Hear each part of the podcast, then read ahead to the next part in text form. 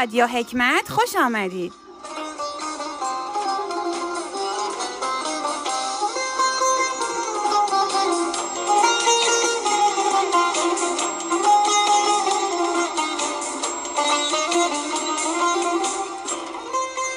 درود. شما شنوندگان عزیز امیدوارم که در جای جای این دهکده جهانی حال دلتون خوب باشه. حال روزتون بهتر از اینها باشه. براتون یک دنیا لبخند یک بغل آرزوی خوب دارم و امیدوارم که به تک تک آرزوهاتون برسین.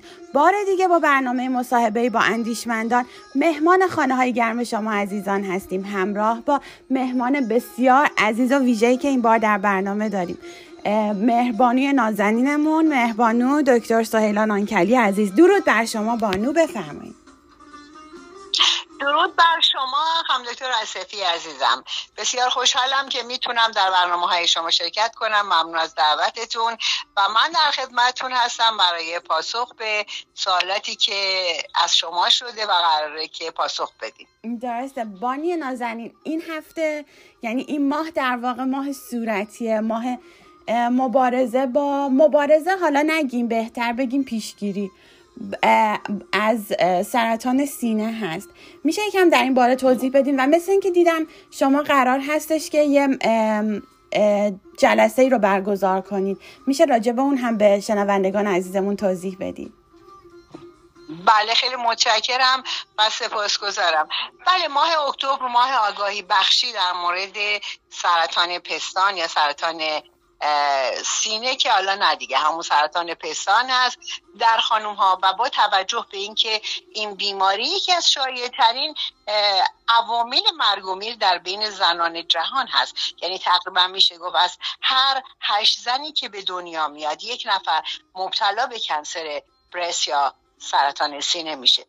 و لذا دانستن علائم این بیماری و شناخت نسبت به اون باعث میشه که اصلا این بیماری حالا خیلی زود تشخیص داده بشه پیشگیری بشه و در واقع در همون مراحل خیلی ابتدایی و اولیه درمان بشه و دیگه همه خانم ها آگاه بشن و بدونن که سرطان پایان زندگی نیست.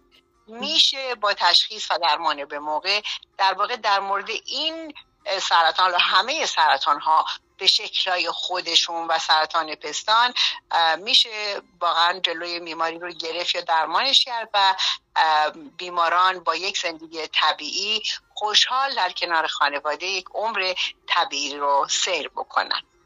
دقیقا مهربانی نازنین و واقعا جا داره که اینو یادمون باشه. ما هر ثانیه از زندگیمون داره در بدنمون سرطان سینه ایجاد میشه و با اون باورهای خودمون هست با اون آگاهی بخشی هایی که به خودمون میدیم و صحبت هایی که در درون خودمون با خودمون می‌کنیم هستش که ما می‌تونیم اون ژن سرطان خاموش یا روشن کنیم. بستگی پس به خودمون داره. امیدوارم عزیزان بدونن و از این قدرت درونی خودشون به نفع احسند استفاده کنن.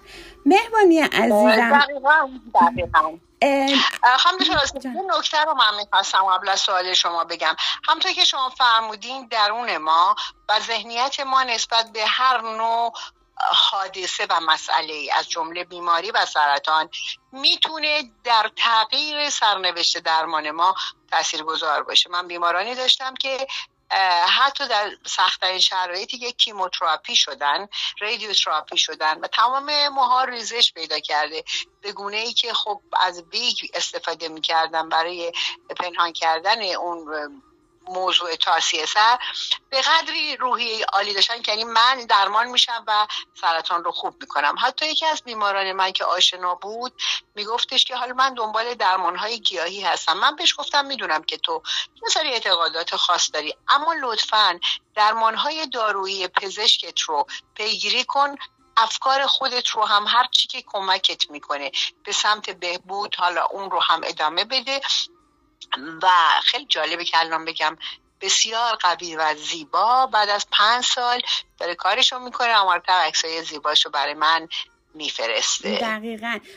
و واقعا فراموش نکنید عزیزان ما جز بانوان توانمند هستیم همگی و همه شما عزیزانی که دارین این صحبت ها رو گوش می‌کنین و یا اگر حتی به سرطان سینه دچار شدین این رو فراموش نکنین و واقعا منظورمون این نیست که از داروها استفاده نکنین ولی اینو فراموش نکنین که الان مثلا 20 سال پیش اگه بود ما خودمون رو قربانی ژنهای خودمون می‌دونستیم. ولی در قرن اخیر در با تکنولوژی که پیشرفت کرد ما فهمیدیم چیزی فراتر از ژن ها هست که به اسم اپیژنتیک عمل می‌کنه و باعث میشه اپیژنتیک در واقع همون فرکانس هایی هستش که ما به خودمون به خودمون به سلول هامون میدیم. سلول هامون هر کدوم شعور خاص خودشونو دارن و قادرن می‌فهمن.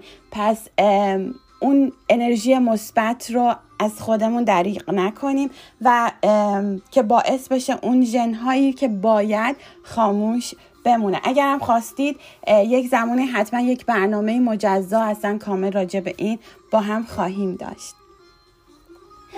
بسیار عالی و من تصور می‌کنم که دکتر مرجان عزیز باید برنامه راجع به تاثیرات ژن و به صلاح بایومولکول ها که رشته تخصصی شماست راجع به این موضوع صحبت بشه. خانم دکتر می‌خواین راجع به علائمش صحبت کنیم که به هر حال آنچه که باید بدانن یکی از مسائل مهم علائمی است که ممکنه که کنسر برست داشته باشه.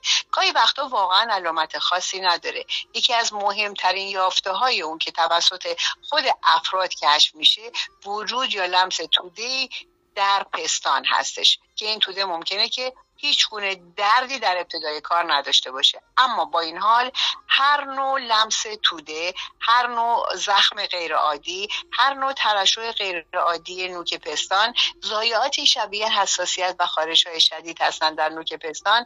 تغییر فرم پوست به شکل پوست پرتغالی و قرمز شدن اون یا برجسته شدن نواحی زیر بغل ممکنه جزئی از علائم کنسر برست باشه. بنابراین با کوچکترین علامت و نشانه ای باید خانم ها مراجعه بکنن. همین جالبه که بدونیم فقط ده درصد به صلاح عوامل کانسر برست رو ژنتیک تشکیل میده. یعنی اگر خانومی در خانوادهش خواهر مادر خاله و بستگان نزدیکش درگیر بودن پنج تا ده درصد ممکنه شانس کنسر برست در این خانم زیاد بشه. اما اما 90 تا 95 درصد عوامل دیگر محیطی رژیم غذایی تغذیه زندگی در مناطقی که از ایر پولوشن و آلودگی های محیطی ممکنه که ناسالم باشن. استرس ها و همه اینها می‌تونه تاثیرگذار باشه و تغییراتی در ژن ها ایجاد بکنه که تبدیل به سلول های سرطانی بشن. اما کسانی که سابقه خانوادگی دارن به هر حال چون در ریسک بیشتری هستن چون سایر عوامل هم براشون هست به اضافه اون پنج درصد اضافه و لذا باید بیشتر مراقب خودشون باشن. در نتیجه ما ترمی داریم به نام self breast examination یا معاینه خودآزمایی پستان که توسط خانم ها از سن 20 سالگی توصیه میشه که خودشون بعد از پایان دوره سیکل ماهیانه بعد از حمام کردن در حالی که بدن هنوز کمی مرطوبه با دست چپ پستان راست رو دایره وار و زیر بغل و نوکش رو از نظر ترشح رو معاینه بکنم و طرف مقابل رو با دست طرف مقابل به همین ترتیب ماینه بکنن و اگر کوچکترین تغییری حس کردن صد درصد به پزشک مراجعه کنن. در افراد های ریسک علاوه بر معاینه خودآزمایی هر شیش ماه توسط پزشک متخصص باید ویزیت بشن و در این حال یک سونوگرافی پستان داشته باشد از روش های تشخیصی که باز به ما کمک می‌کنه انجام سونوگرافی هست که کیست های پستان رو به خوبی برای ما مشخص می‌کنه و بعد انجام ماموگرام هست. ماموگرام رو به طور روتین به عنوان تستای تشخیصی از سن چهل سالگی آغاز می‌کنن ولی ممکنه اگر بیماری ریس فاکتور داشته باشه یا ویژن خانوادگی داشته باشه در اینها در سنین 35 سال هم ماموگرام رو آغاز بکنیم و سالیانه براشون تا 50 سال انجام بدیم. در سایر موارد ممکنه هر دو سال این کار رو براشون انجام بدیم.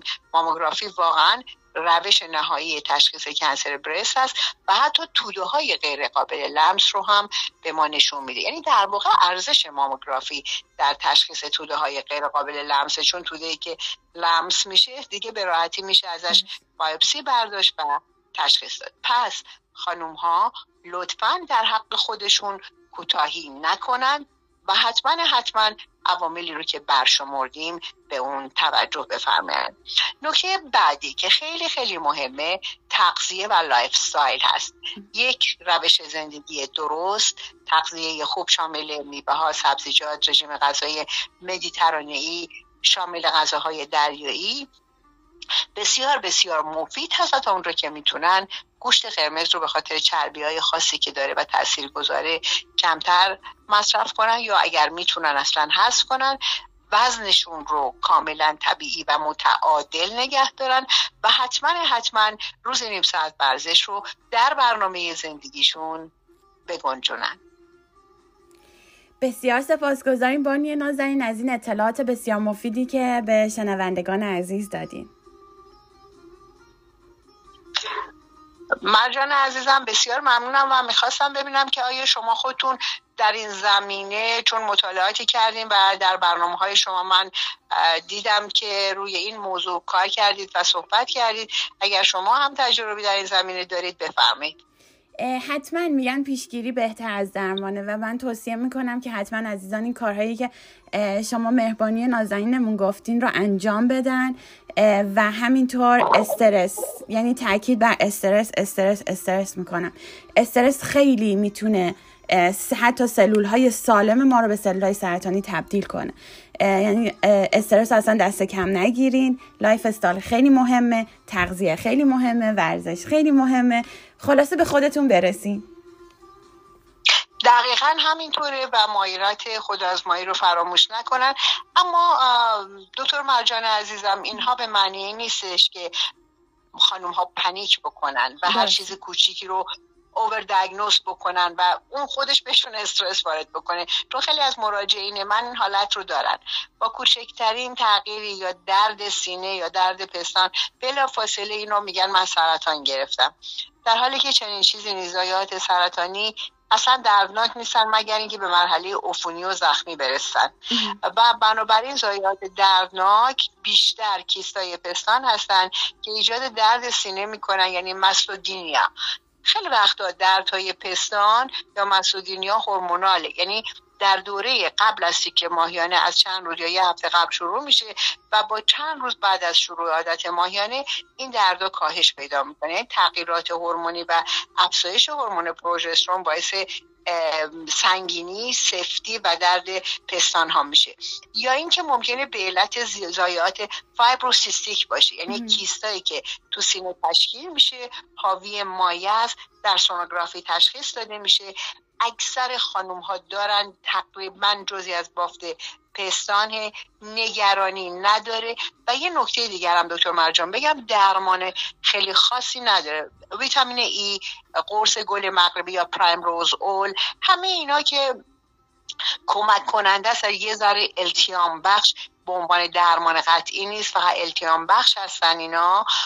و جای نگران اگه کیستا بزرگ باشن گاهی وقتا از اون مایه کیست ما می‌کشیم و برای سیتولوژی از نظر تغییرات سلولی و بدخیمی میدیم.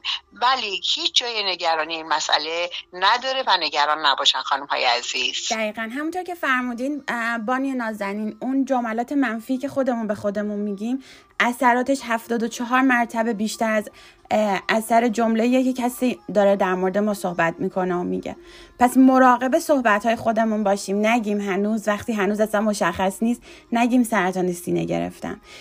در مورد اپیژنتیک صحبت شد. اپیژنتیک در واقع همین هست. این فرکانس هایی رو که ما از طریق مغز به سلول هامون میفرستیم سلول هامون هوشمندن شعور دارن می‌فهمن و اون ژن سرطان متاسفانه روشن میشه.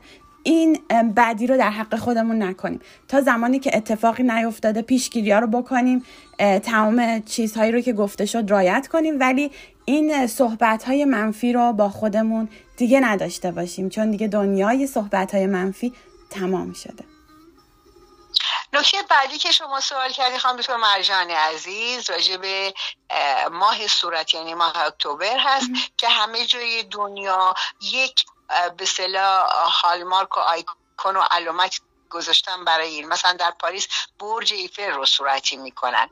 در برلین حالا نمی‌دونم یک جاهای خاصی رو صورتی می‌کنن. در بسیاری از کشورها این نماد صورتی که علامت در واقع مهر به صلاح بیماران کنسر برستیس وجود داره و در ایران نماد جهانی ما تاقبستان صورتی بله، هست. که در کرمانشاه هست بله, بله. تاقبستان صورتی ما هم در کرمانشاه در غرب ایران جهانی شد و نماد صورتی رو داره و هر سال چراغانی صورتی میشه و برای ماه اکتبر در این روزهای خاص تمام چراغهای صورتی روشن میشن که تصاویر اون رو خدمتتون ارسال می‌کنم.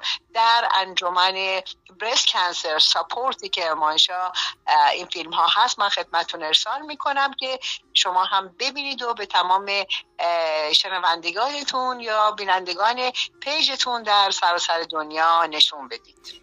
چه عالی. بانو ای کاش بشه این سخنرانی هایی که قراره اون روز انجام بدین. ای کاش بتونین که به صورت live باشه یا به صورت ضبط شده باشه که ما بتونیم برای شنوندگان عزیزمون هم پخش کنیم. عزیزم اینا مربوط به اکتبر 2019 بود. بعد از اینکه کرونا آمد متاسفانه تجمعات محدود شد و همه چیز آنلاین برگزار شد. ولی اون برنامه من خدمتتون ارسال کردم مربوط به 2019 بود یعنی دو سال قبل و الان فقط تاقبوسان رو صورتی می‌کنم. من برنامه رو حتما با خانم دکتر اسفندیاری عزیزم دکتر شیما اسفندیاری که مدیر و برگزار کننده انجمن بسلا برش کنسر هستن. در اینجا هماهنگ می‌کنم که بر من بفرستن که خدمتتون ارسال بکنم بسیار سپاسگزاریم. مرسی از لطفی که به ما و شنوندگان عزیز داریم. از شما بسیار سپاسگزارم و ممنونم که در این برنامه ما دعوت کردیم و به حال من هم بسیار خوشحال شدم از صحبت با شما. مرسی. من هم همینطور. روز و روزگارتون خوش درود بر شما و سپاسگزارم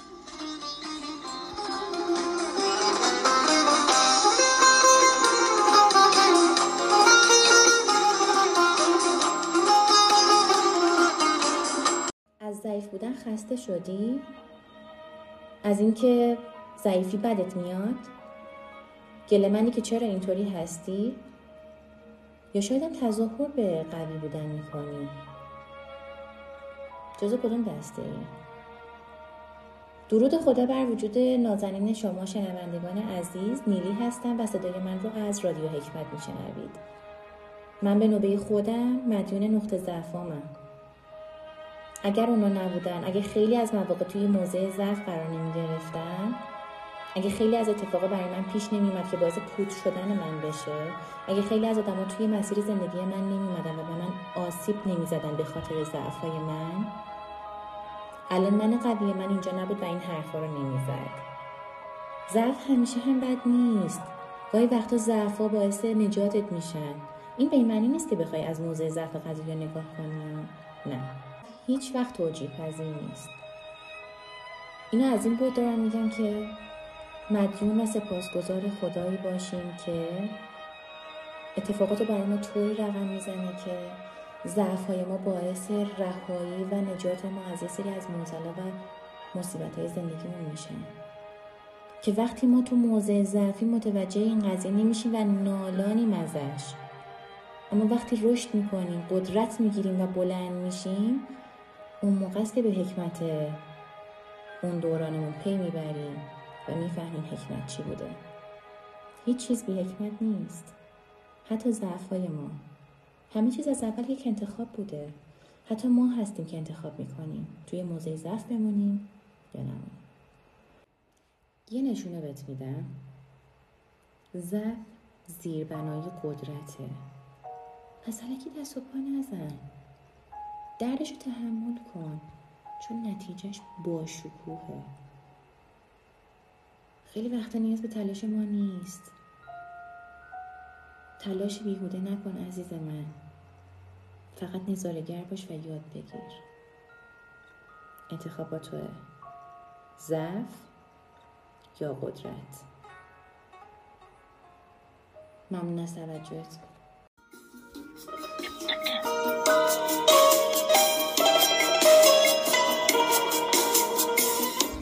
به رادیو حکمت خوش آمدید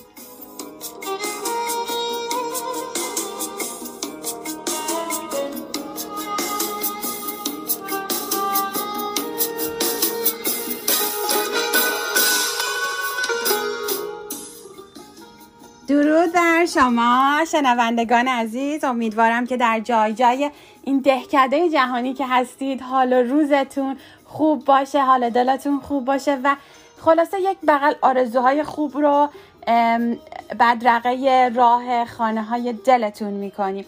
امروز بار دیگه با مصاحبه با اندیشمندان مهمان خانه دل شما عزیزان هستیم. همراه با مهمان ویژه و عزیزی که در برنامه داریم بانو دکتر نیکل جعفری عزیز. درود بر شما. ممنون و متشکر دوست عزیزم خانم دکتر مرجان آصفی بنده هم به شما و همه شنوندگان خوبتون درود بفرستم.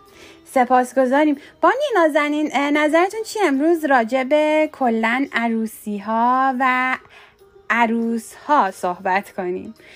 راجع به این صحبت کنیم که چرا ما داریم به سمتی میریم که عروسی و عروسی که ازدواج کردن رو کلا تبدیل کردیم به معامله تجاری. بله واقعا که خوب گفتید ها که چرا ازدواج شده تجارت و چرا عروس های ما احساس می‌کنن که باید نه تنها این سرمایه گذاری و تجارت و به طور کل خیلی بچسبن و نذارن اتفاقی براش بیفته ممکنه هستش ممکنم هستش که اصلا خدای نکرده یه طرفه برن به میدان جنگ. البته نه اینه که خانم دکتر آصفی عزیز سوء تفاهم بشه که ما داریم ایراد می‌گیریم به عروس هامون چون به هر حال ها هم یک مسائلی رو تو این وسط ممکنه که تقصیر کار باشن یا اصولا به صلاح بله مسئله رو یه مقدار پیچیده‌تر بکنم. ولی مسئله اینه که اصلا امروز تمرکز می‌کنیم روی دخترانمون و بانوانمون که وقتی ازدواج می‌کنن چرا احساس می‌کنن که باید این چنین بچسبن و نذارن. رو به این صورت کنترلش بدن. خوبه؟ عالیه. بریم خیلی خوب. پس بریم سراغ این مسئله. خب بریم. ببینید از چه زمانی اصلا ازدواج تجارتی شد؟ چون ازدواج قدیم قدیما و قدیما به این صورت بود که اولا این مسئله کبوتر با کبوتر باز با باز خیلی مسئله مهمی بود اون وقتا که. شما همیشه باید تو لول و سطح خودت میبودی. خب این مسائل یه مقدار آسون می‌کرد ولی خب به هر حال موقعیت و فرصت ها رو از افراد می‌گرفت. امروز مسئله کبوتر با کبوتر یه خود تغییر کرده. یعنی ما اگه ببینیم که کبوتر به اصطلاح چاق و چله و خوبی هستش و مثلا پولدار و وضع مالیش خوبه خب خیلی ترجیح میدیم هرچی هست. حالا بازیم خودمون کبوتریم هرچی هست. این کبوتر به اصطلاح خوبه که برامون سود داره بگیریمش. حالا چرا این کارو می‌کنی؟ به خاطر یه مقدار زیادش فشارهای اجتماعی است. یعنی این مسئله این نیستش که حالا دخترای ما اینجوری شدن و پولکی شدن و نمی‌دونم کنترل کنترلی شدن و این حرفا. مسئله فشارهای اجتماعی است. امروز متاسفانه مخصوصا به خاطر اینکه مقام زن انقدر تو اجتماع پایین آورده شده. و متاسفانه تو همه بیشتر اجتماع حتی تو اجتماع آمریکاش هم که به اصطلاح نظر دموکراسی و آزادی برای زنها و مردها ادعا می‌کنه که یکسان هستش. می‌بینیم که خانم ها بالاخره یه جورایی همیشه بهشون اجحاب میشه. در نتیجه وقتی که من نوعی من زن که قرنها به هم اجحاف شده و قرنها حق و حقوق منو پایمال کردن بالاخره به یک نقطه می‌رسم که می‌رسم به اینه که هر جوری که هستش باید این یه تیکه کنترلی که به من داده شده رو حالا چیکار بکنم؟ دو دستی بچسبم. یه مقدارش مال فشارهای اجتماعی هستش که ما دخترهامون رو بار میاریم به اینکه چی؟ منافع خودشون و منافع آیندهشون رو هم چیکار بکنن محافظت بکنن و مواظبش باشن. این یه مسئله فشار اجتماعی. مسئله دیگه این هستش که این به رسانه ها و این تصاویر ذهنی که به ما داده میشه دائما داره به ما همینجور تبلیغ های واقعا مزر و زیان آور میشه که من اگر پولی داشته باشم و یا من اگر در کنترل اوضاع احوال خودم باشم خوشبخت میشم. و چه اتفاقی میفته؟ زنهای ما دخترهای ما وقتی که ازدواج می‌کنن و وارد این به اصطلاح قرارداد مقدس میشن چون ازدواج با اینی که قرار داده ولی قراردادی مقدسه. قراردادی هستش که باید بین دو روح و دو جان دو نفر انجام بشه. ولی چی میشه؟ نه بین روح و جان این دو نفر انجام میشه. نه بین هیچ گونه تعهد انسانی دیگه مگر فقط برای اینکه تو منو تعمین بکن منم دو دستی میچسبم که این کنترل از دست دادم یعنی در واقع دخترای ما دارن تعلیم و تربیت می‌بینن که ازدواج اینجوری بر, بر خودشون جور بکنن. و خب می‌بینیم که چی میشه؟ به شکست می‌خوره. در به این صورت که ما نظر روانشناسی روش بهش نگاه می‌کنیم می‌بینیم که ازدواج شده برای دخترها یک مسئله حیاتی برای اینی که خودشون رو محافظت کنن آیندهشون رو محافظت بکنن دفاع بکنن ازش. و اینی هم که تحت فشارهای اجتماعی چه شده به راه اشتباه این دخترای ما دارن میرن. نظر به صلاح تفسیری که از ازدواج دارن که اصلا به طور کن این امروزه این تفسیری که ما از ازدواج داریم از هر نظر غلطه. درسته. و واقعا باید اینو در نظر بگیرن که این راهی که داریم میریم واقعا بیراه هست. و خب این همه سال انجام شد رفتیم و دیدیم که چقدر آمار طلاق داره روز به روز بیشتر میشه. در یه جای آدم باید استاب کنه یه قدم عقب بره بگه خب حالا من باید چیکار کنم؟ حالا منی که می‌خوام ازدواج کنم آیا همین تجارت رو پیش بگیرم برم جلو؟ یا اینکه نه من الان وظیفه من به عنوان من زن من زن همین توانمند چی هست؟ توانمند امروزی قرن 21 وظیفم چی هست که چی کار کنم؟ و به نظرم باید در نظر داشته باشیم که باید اول کالای ازدواج کالای زن و شوهری بشیم بعد ازدواج کنیم. یا کالای مادر پدری بشیم بعد بچه دار بشیم که بعد مسائل و مشکلات رو روی هم انباشته نکنیم. واقعا هم همینجوری. ببین مسئله ای که واقعا باعث تعجبه اینه که آمار نشون داده انقدری که ما وقت می‌ذاریم روی اینه که تعطیلاتمون رو کجا بگذرونیم چجوری بگذرونیم با چه مدل بگذرونیم چه جور لباسی براش بخریم کدوم منطقه رو انتخاب بکنیم چقدر بمونیم انقدری که ما وقت روی این مسائل می‌ذاریم یا مثلا خونمون رو می‌خوایم عوض بکنیم کجا بریم چجوری بریم کدوم خونه رو بخریم انقدر که ما روی این مسائل وقت می‌ذاریم متاسفانه آمار نشون میده که روی تصمیم های بزرگ زندگی مثل اینه که با کی ازدواج بکنم و اصلا برای چی دارم ازدواج می‌کنم وقت نمی‌ذاریم. خود این یک فاجعه اجتماعی هستش در حقیقت. و همچنان که قبلا صحبتش کردیم اینه که دخترها نه تنها ازدواج کالا دارن می‌بینن خودشونم کالا دارن می‌بینن. یعنی که چی؟ که اگر که من بگم اوکی تنها کسی که می‌تونه مخوری به آره دیگه نیازهای مالی منو برآورده بکنه اون کسی هستش که من می‌خوام باشه ازدواج کنم حالا به هر حال باید یه قیافه هم داشته باشه و خوشتیپ باشه و نمی‌دونم قدش این باشه. یعنی شما تصورشو بکنید من مراجعینی دارم توی کار مشاورم که دخترهای جوانی هستن که در مورد اینکه تو رابطه شکست می‌خورن و دائم همین به اصطلاح مسیر غلط رو میرن و باز هم شکست می‌خورن. وقتی با صحبت می‌کردم با یکی از مراجعینم و ازش خواستم که برای من بنویسه یه لیست تهیه بکنه از اینکه مرد ایدئالش کیه و با کی دوست داره ازدواج کنه وقتی که دفعه بعد ما جلسه مشاوره داشتیم اولین چیزهایی که رده اول برای این دختر جوان نوشته بود اندازه قد بود نمی‌دونم قیافه بود رنگ مو بود رنگ چشم بود. و بعد می‌خوام بگم سی چهل تایی به قلم در مورد مرد ایدئالشون رو نوشته بودن. ولی می‌خوام بگم قلم مثلا سیوم و اینا این بود که مثلا حالا اینجوری باشه آدم خوبی باشه آدم بندم اینجوری باشه. در صورتی که این باید درست برعکس باشه.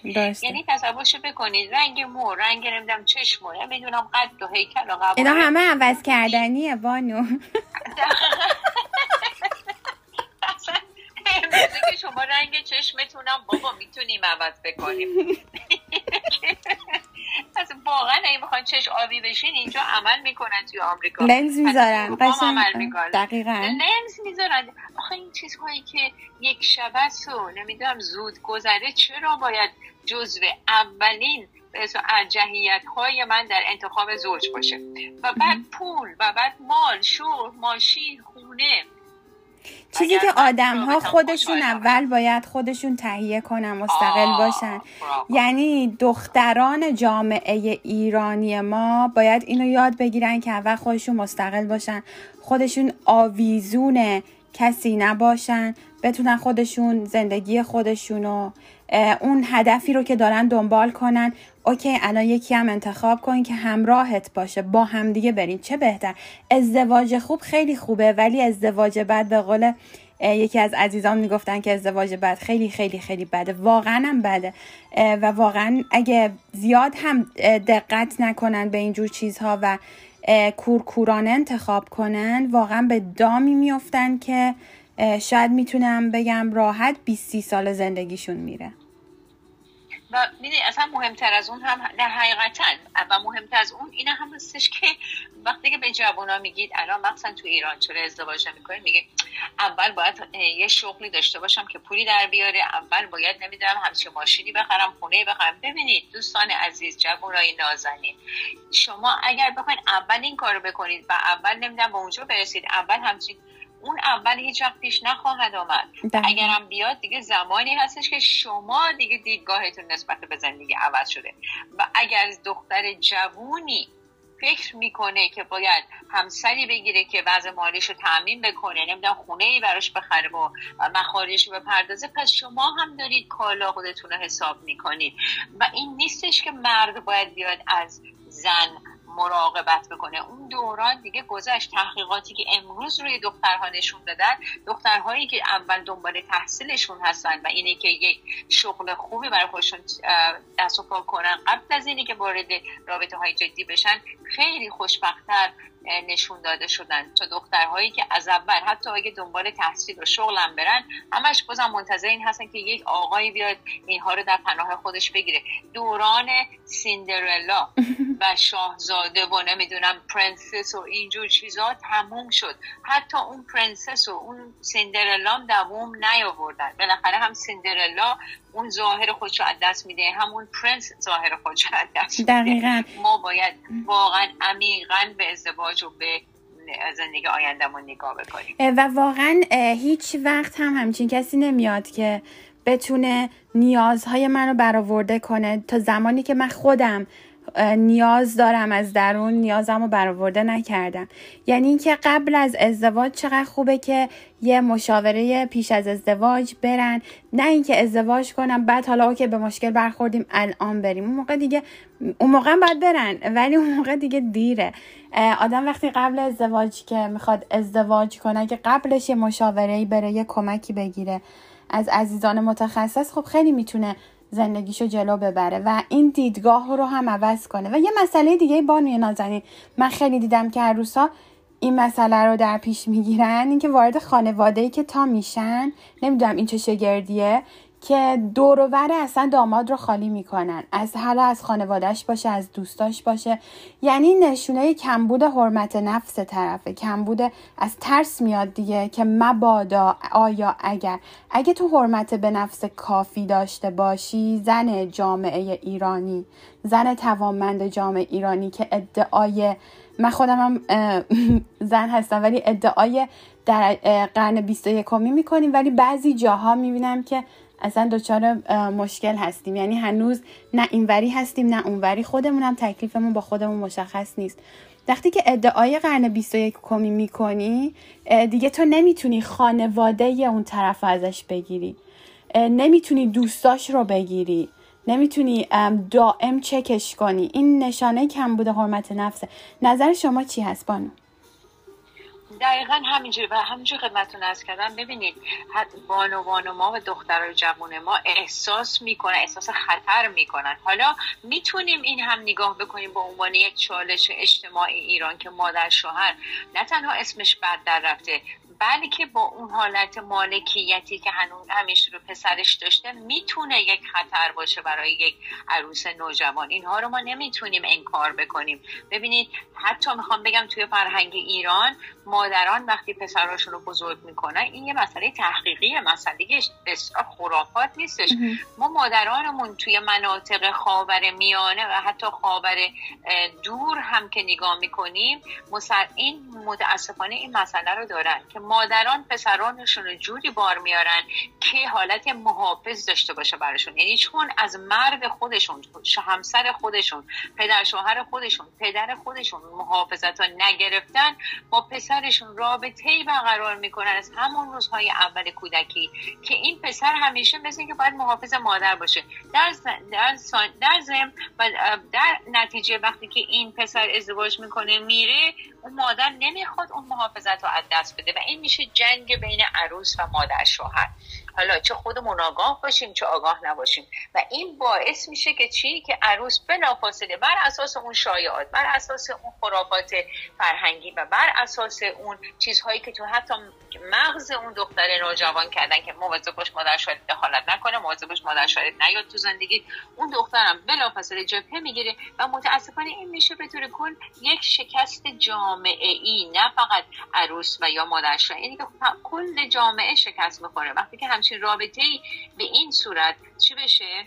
سرانجام بگیره. در اون عروس هم می‌خواد که دورآور همسرش رو خالی بکنه که مبادا زندگی خودش به خطر بیفته. اینها رو ما باید نگاه به قول شما خود دوست عزیزم فرمودید. اگر قرار من یک دختر قرن 21 باشم پس میگه نمی‌تونم ادعا بکنم که مثل 100 سال پیش که از مادر شوهرم میترسیدم دارم زندگی می‌کنم. یا مادر شوهر من اگه خودش خیلی ادعای مدرنیزه می‌کنه و بهترین نمی‌دونم مدل لباس و مدل مو بهترین نمی‌دونم مسافرت رو میدی که اون مادر شوهرم نمی‌تونه ادعا بکنه که من زن مدرنیزه هستم. اما دقیقا بازم کلم توی قرنهای قبل میگذره. اینه که ما وقتی می‌خوایم ازدواج بکنیم اصلا اول باید خودمون رو بشناسیم. همونجوری که شما فرمودید.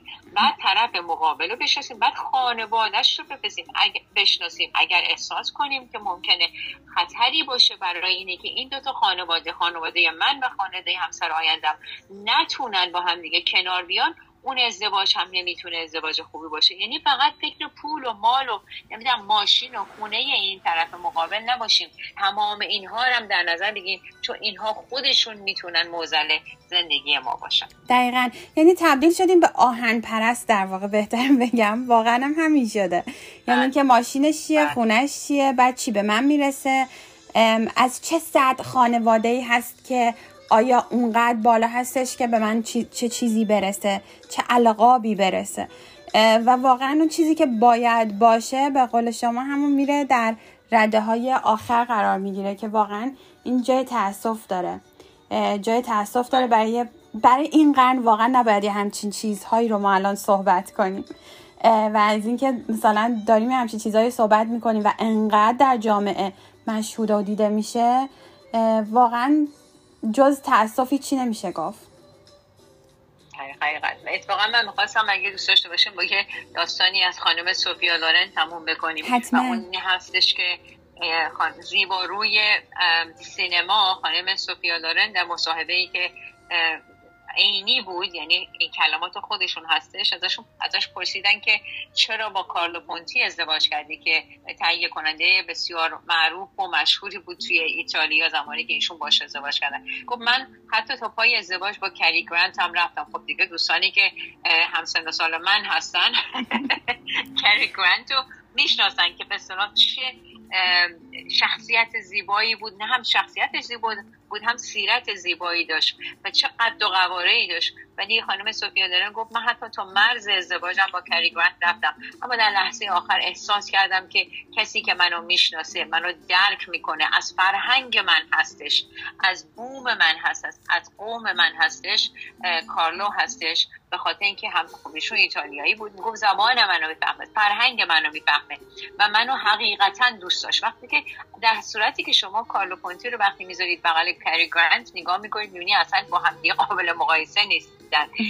خب کارلو همسر خانم سوفیا لورن خیلی قد کوتاه حتی یک سر گردن از خود خانم سوفیا لورن کوتاهتر بود و قیافه آنچنانی نداشت.